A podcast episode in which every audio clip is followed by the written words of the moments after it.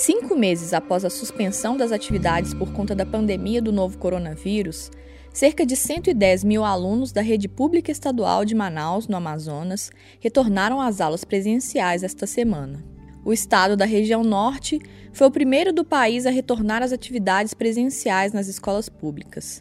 Um mês antes, as escolas particulares já haviam retornado. Aqui em Minas, no mês passado, o governador Romeu Zema garantiu que as aulas presenciais vão ser retomadas no segundo semestre deste ano, embora não tenha fixado uma data. Porém, a situação dos dois estados é bastante diferente. Embora o Amazonas tenha apresentado variação positiva no número de casos e óbitos por Covid-19 nesta semana, tem havido uma queda nos registros desde o final de maio. Enquanto isso, em Minas Gerais, a tendência ainda é de alta, Inclusive, foi batido um novo recorde de óbitos em 24 horas no estado, com 170 registros no boletim epidemiológico dessa quarta-feira.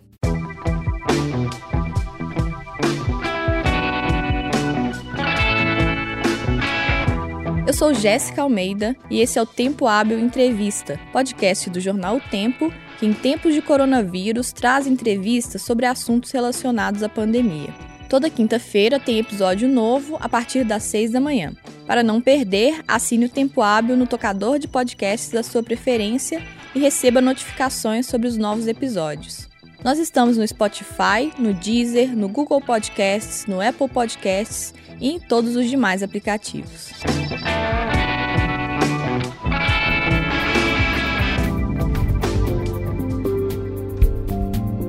Uma análise feita pela Fiocruz, a Fundação Oswaldo Cruz, e publicada no mês passado, estimou que a volta às aulas presenciais pode representar um perigo a mais para cerca de 9,3 milhões de brasileiros idosos ou adultos que pertencem a grupos de risco para a Covid-19, por viverem na mesma casa que crianças e adolescentes em idade escolar. Só aqui em Minas Gerais há um milhão de pessoas nessa situação. Por outro lado, uma recém-publicada pesquisa do Gestrado Grupo de Estudos sobre Política Educacional e Trabalho Docente da UFMG se debruçou sobre o trabalho dos professores de escolas públicas durante a pandemia.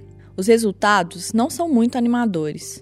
Dos mais de 15 mil professores que responderam ao questionário elaborado pelo grupo, 89% afirmaram que não contavam com nenhuma experiência anterior em educação à distância, e dos que estão dando aulas remotas, 82% perceberam um aumento das horas de trabalho em comparação com as aulas presenciais.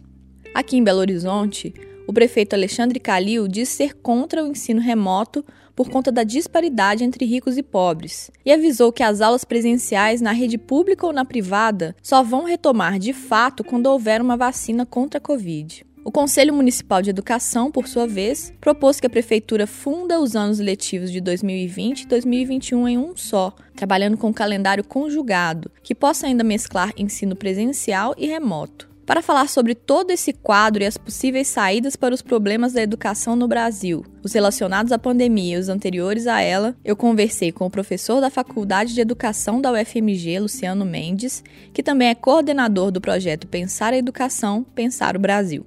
Bom, existe uma afirmação que pode ser aplicada aos efeitos da pandemia em diversos âmbitos aqui no Brasil, que é de que ela não é a causa em si dos problemas, mas os aprofunda e acaba os tornando difíceis ou até impossíveis de ignorar. No caso da educação, que questões foram escancaradas pela pandemia? Acho que a gente pode pensar nessa lógica, né, de que algum não foi a pandemia que criou boa parte dos problemas que hoje nós enfrentamos, mas ela os explicitou e, e de certa forma aprofundou e pode aprofundar mais ainda as nossas desigualdades. Né? No campo da educação, só para a gente pegar um exemplo, né, a pandemia veio explicitar, veio escancarar, por exemplo, a questão do acesso das escolas às redes né, de internet. Então, isso mostra muito claramente que a nossa cobertura para esse elemento que é básico hoje da comunicação, das relações e, é claro, no âmbito da escola também, como que a gente estava muito longe de ter uma cobertura ideal. Verdade, o Estado brasileiro, nos seus diferentes níveis, né, federal, estadual municipal, não tem se preocupado historicamente com isso, em dotar a escola pública de condições, de boas condições de funcionamento. Isso passa, claro, por um conjunto das estruturas escolares, né, desde a carreira, salário de professores, condições de trabalho e essas condições básicas de funcionamento. Boa parte das nossas escolas não tem biblioteca, né? Então, agora o que ficou muito visível nesse momento e, e é um elemento chave porque ele acabou por impedir, por exemplo, dificultar em boa parte impedir a educação remota emergencial necessária agora com o distanciamento social. Então, muitas vezes o que se observava, que chamava atenção, é que o Brasil tem um dos maiores números de telefones celulares per capita do mundo, né? E isso as pessoas falavam na conexão das redes, etc.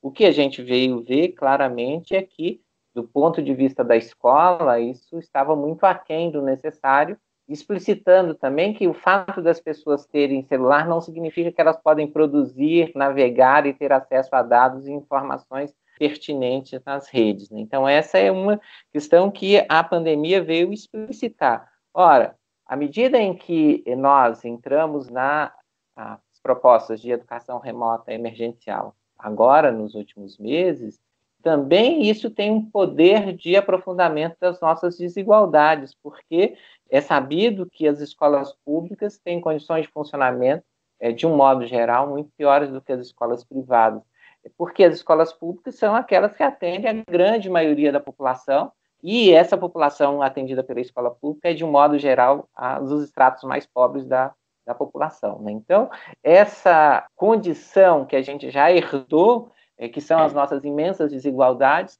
podem ser aprofundadas agora à medida em que a forma de acesso aos conteúdos pelos estudantes, pelos estudantes da escola pública e das escolas privadas é muito distinta. As condições são muito distintas. Mas veja, não é que essas condições são distintas, são desiguais agora, né? sempre foram. Né? Mas isso agora a gente entra numa situação em que o trabalho ardoroso feito pelas professoras, pelos professores, não conseguem superar ou não conseguem enfrentar essa desigualdade. Se no cotidiano da escola os professores, as professoras da escola pública fazem de um tudo para, digamos, enfrentar as, as agruras do cotidiano, da falta de estrutura, da falta de tempo, da falta de condições, a questão da pandemia e a ausência de redes de internet veio praticamente impossibilitar ou dificultar enormemente essa ação docente. Para milhões de alunos nossos hoje no Brasil, de fato, eles estão sem acesso aos conteúdos escolares, porque eles não têm acesso às condições para essa relação com a escola e com seus professores. Né?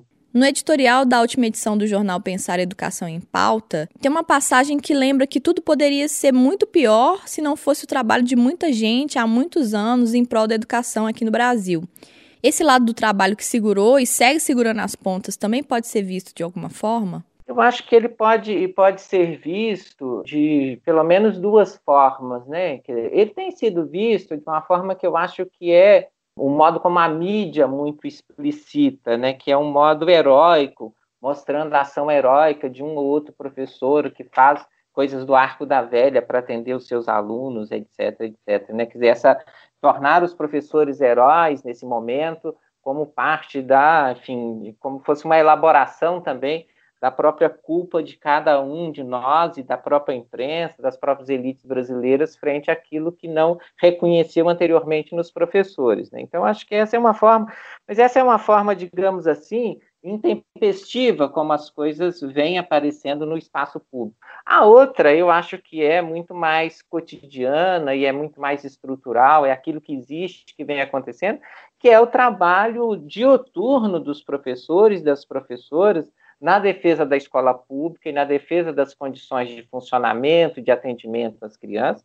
É preciso lembrar que a escola pública é a mais capilar das instituições públicas, é aquela que mais atende pessoas no Brasil. Nós estamos falando de mais de 40 milhões de estudantes que estão ligados à escola pública todos os dias, e se a gente considerar as suas famílias, são mais de 100 milhões de pessoas que todos os dias são tocadas pela escola pública.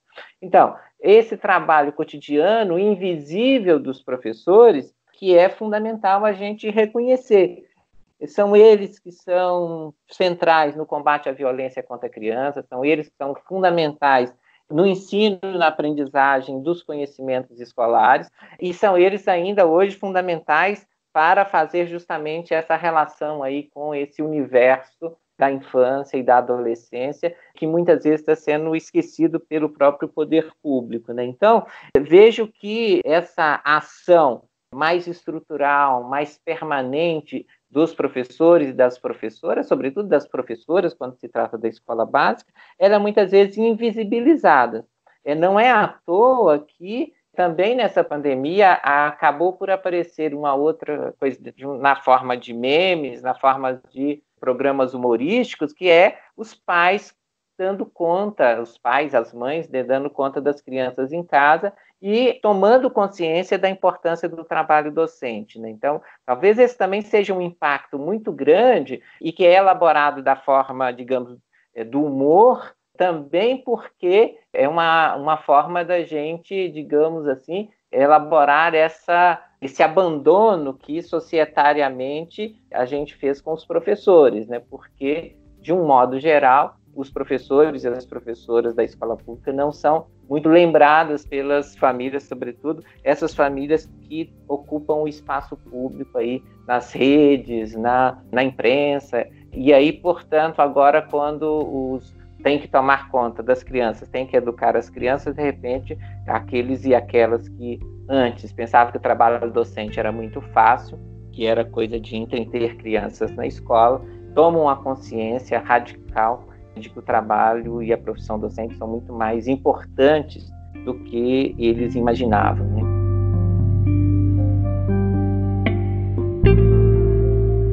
Uma pesquisa sobre as condições de trabalho dos professores da rede pública na pandemia foi feita pelo Gestrado, o grupo de estudos em política educacional e trabalho docente da UFMG, e foi divulgada nos últimos dias.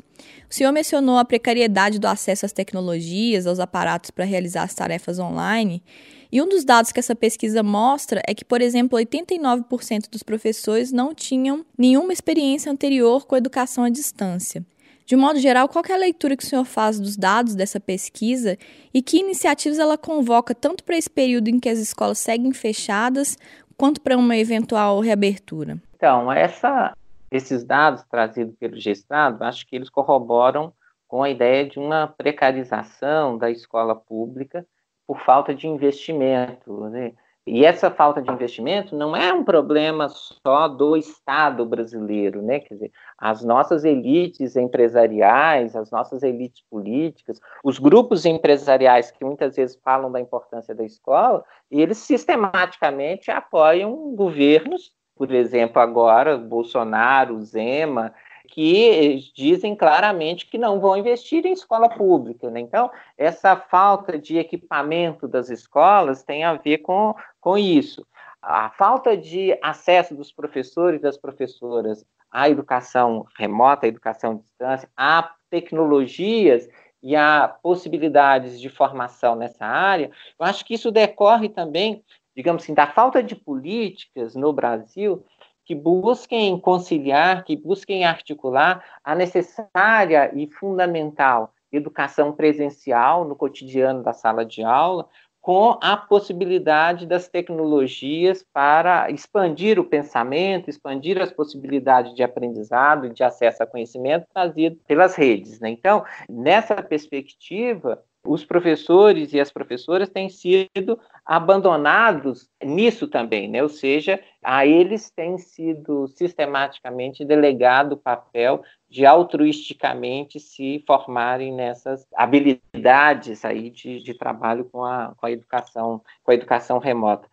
Agora, uma outra questão que eu acho que é importante também falar e que os dados trazem é que se a gente pensar na média de salário dos professores e das professoras brasileiros, é muito baixa. E isso também acaba por impedir o acesso dos professores das professoras não apenas a uma formação sistemática nessas áreas, mas também acesso aos próprios bens culturais, à própria cultura que as redes permitem. Né? Então, se a gente pensar que, eh, com o salário dos professores, eles teriam que não apenas comprar equipamentos necessários à sua vida cotidiana, mas também pagar é, um dos preços mais altos pelos dados, pelos planos, tudo isso vai nos levando a uma clara compreensão de que a precarização do trabalho docente no Brasil é também uma precarização das próprias condições de vida dos professores e das professoras.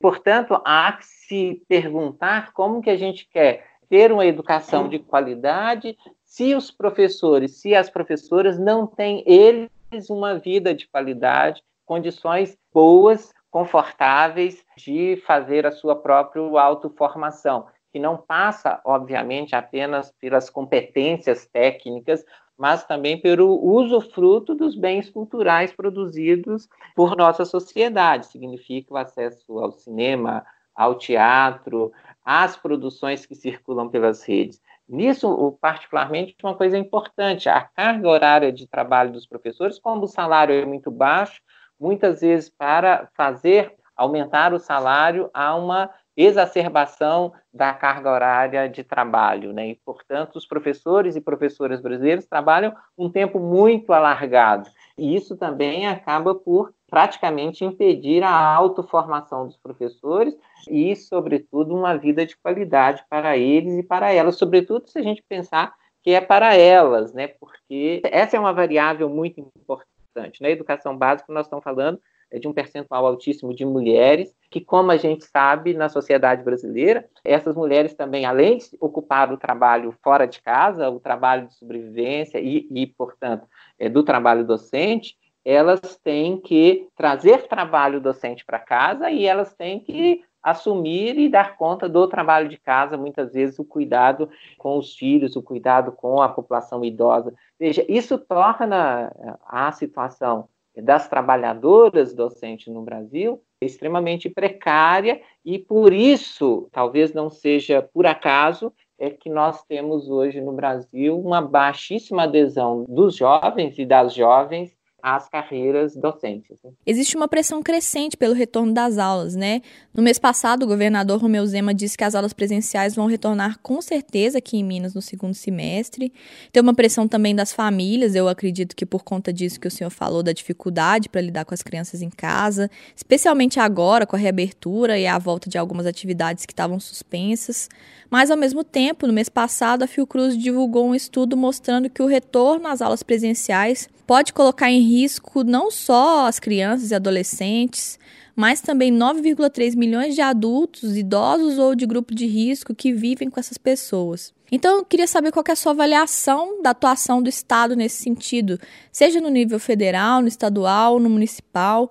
Como é que essa questão do retorno tem sido conduzida? Tem havido diálogo com a comunidade escolar?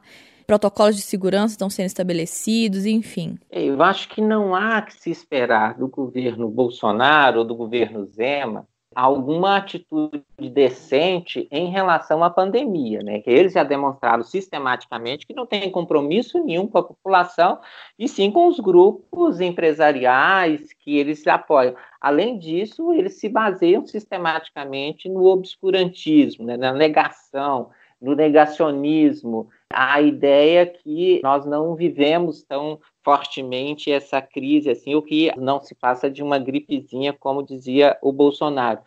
Mesmo diante de, do descalabro que nós vivemos, né, passamos hoje de mais, chegamos a 102 mil mortos, 102 mil pessoas que perderam a vida. E aqui em Minas, nos últimos 14 dias, a gente teve um aumento de quase 50% das mortes, mesmo nessas circunstâncias, tanto o governo Bolsonaro como o governo Zema não demonstram nenhum tipo de ação responsável em relação à pandemia. Nessa perspectiva, não é de, é de estranhar que eles fazem essas promessas, né? no caso do Zema, a promessa da volta, do retorno e etc. Então, nesse aspecto, claramente, todos os epidemiologistas sérios dizem que pode ser um desastre, porque a escola é, como eu disse, a mais capilar das nossas instituições, é aquela que está mais espalhada no território e é ela que mais atende a população. Nós estamos falando, se a gente considerar escolas públicas e privadas, diretamente nós estamos falando de quase 50 milhões de estudantes no Brasil. Então, é a possibilidade, ou seja, um quarto da população, praticamente, a possibilidade da gente ter aí por esse meio, por esse caminho, um aumento muito expressivo da contaminação, sobretudo das populações idosas que vivem com essas crianças em casa, com esses adolescentes, é absurda. Portanto, qualquer proposta de retorno nesse momento deve ser encarada por nós como um ato extremamente irresponsável dos governos.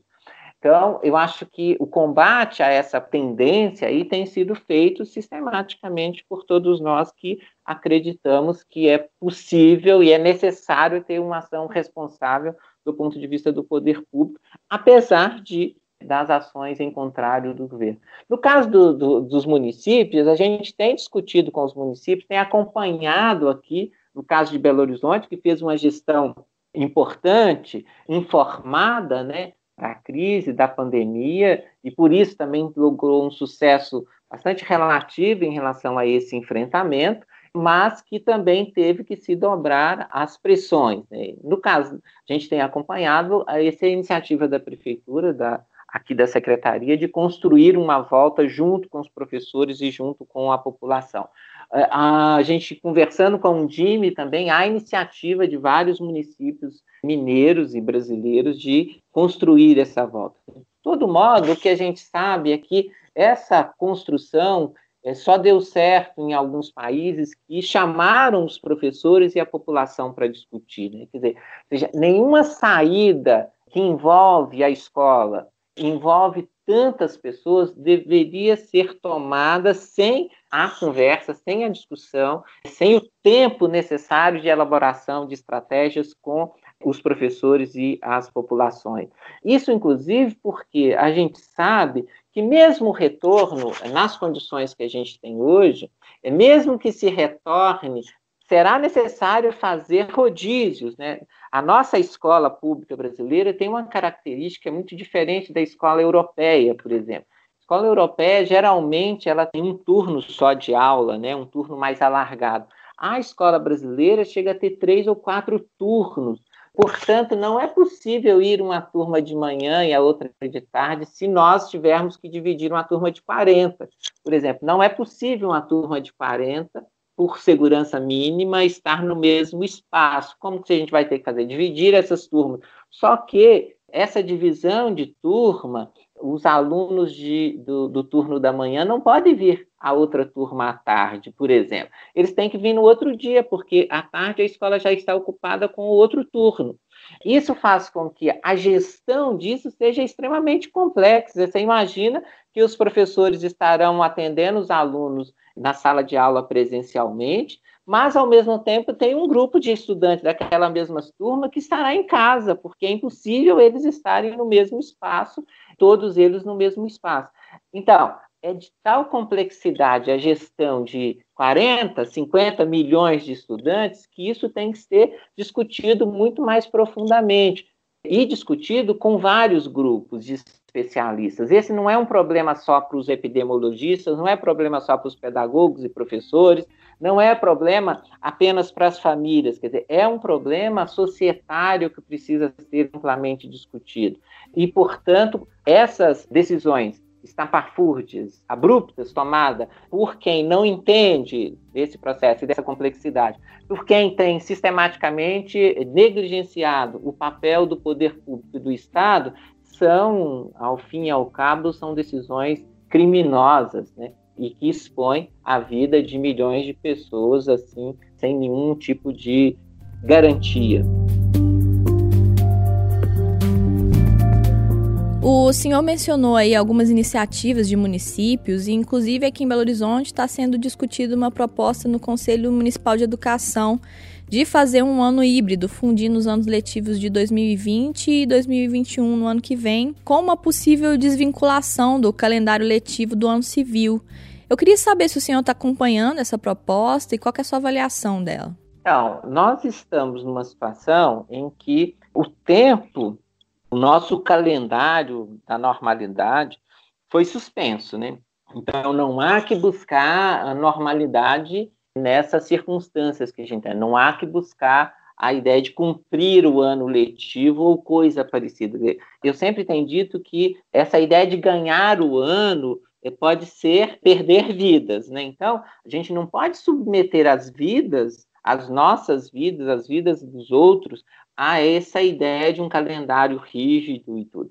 Portanto, há que se reinventar. O calendário escolar, como o calendário, como todos os calendários, eles foram inventados e, portanto, eles podem ser desinventados e reinventados.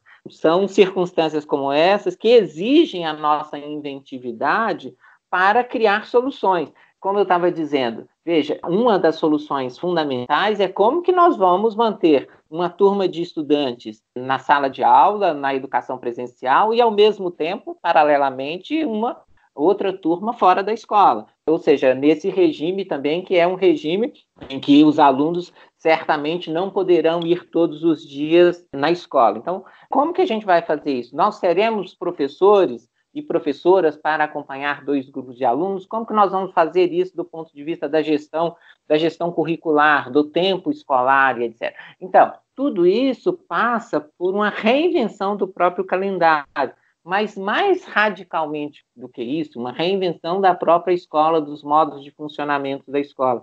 Se a gente não conseguir avançar nisso, a gente vai tentar dar respostas antigas a problemas novos. Né? Ou seja, nós estamos vivendo um momento em que exige respostas novas.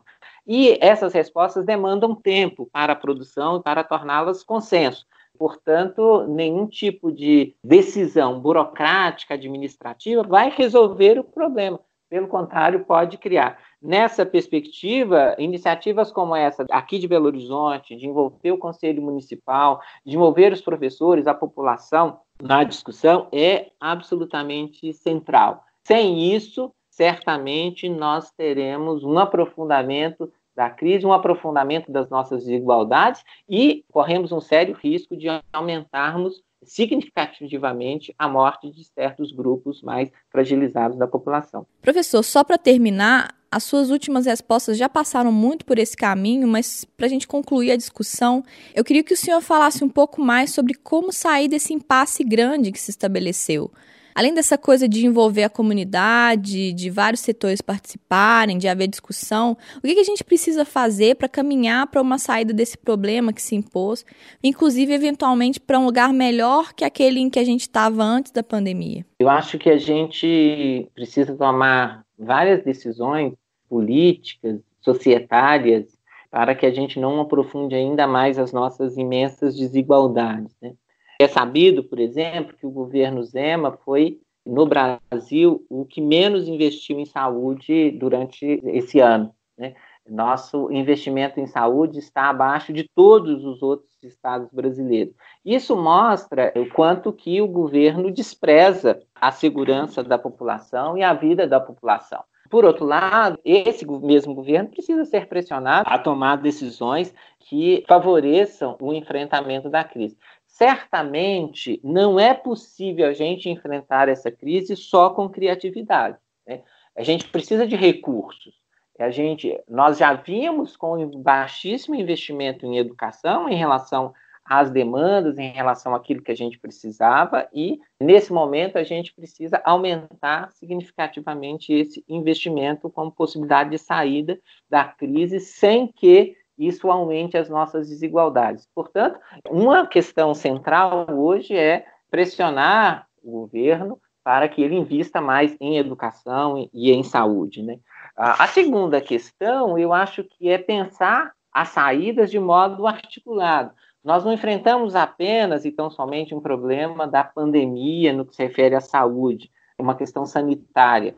É preciso que todas as saídas, as possibilidades de saída, sejam construídas nessa coletividade e na articulação dos diversos setores. Né? É impossível a gente pensar saídas na educação sem que se articule com a assistência, por exemplo, sem que se articule com a saúde, sem que se articule com os grupos culturais. Né? Assim, ou seja, são dimensões interrelacionadas que nós precisamos pensar essas saídas de forma articulada.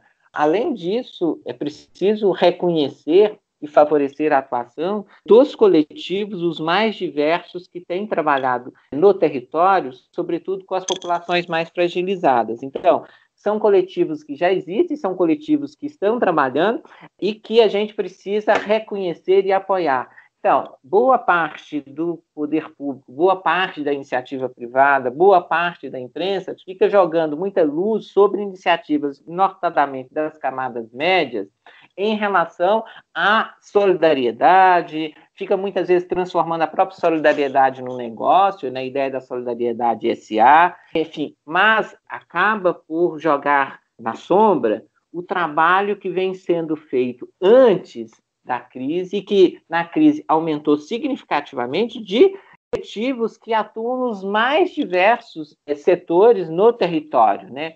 Trabalham com os povos indígenas e aqueles que com eles trabalham, os profissionais do sexo e aqueles que com eles trabalham, aqueles que trabalham com as pessoas em situação de rua, os coletivos dessas pessoas que trabalham na situação de rua, para citar alguns exemplos que são coletivos que já vinham trabalhando, que continuam trabalhando, intensificaram o seu trabalho e que o fazem hoje praticamente sem nenhum tipo de apoio ou reconhecimento públicos. Né? Então, se nós queremos ter saídas que sejam saídas que combatam as desigualdades, combatam a violência, todos os tipos de violência, todos os tipos de desigualdades, para fazer com que elas não aumentem, pelo contrário, que elas diminuam, que elas venham de acessar, é preciso que isso seja feito de forma articulada e reconhecendo esses diversos atores. Se a gente continuar tratando o problema social no Brasil muito mais como um caso de polícia do que de política, o que a gente vai fazer é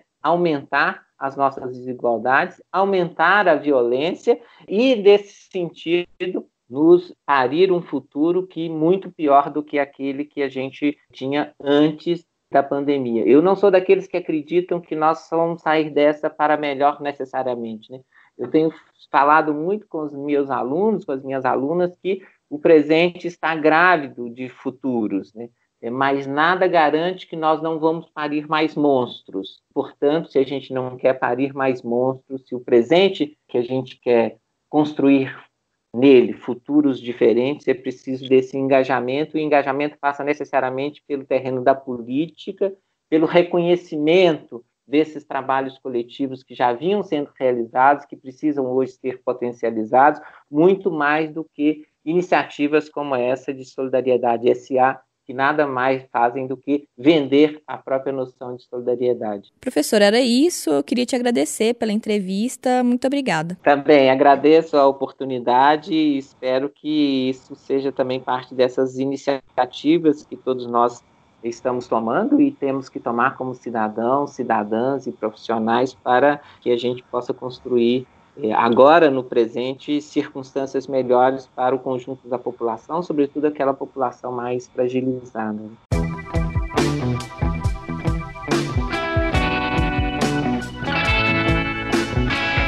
Você ouviu Tempo Hábil Entrevista, podcast extraordinário do jornal o Tempo para tempos de coronavírus. Caso ainda não acompanhe o Tempo Hábil, assine o podcast no seu tocador favorito. Nós estamos no Spotify, no Deezer, no Google Podcasts, no Apple Podcasts e em todos os demais aplicativos. Eu sou Jéssica Almeida e fiz a produção, o roteiro, a edição e a mixagem do programa. O Tempo Hábil Entrevista retorna na próxima quinta.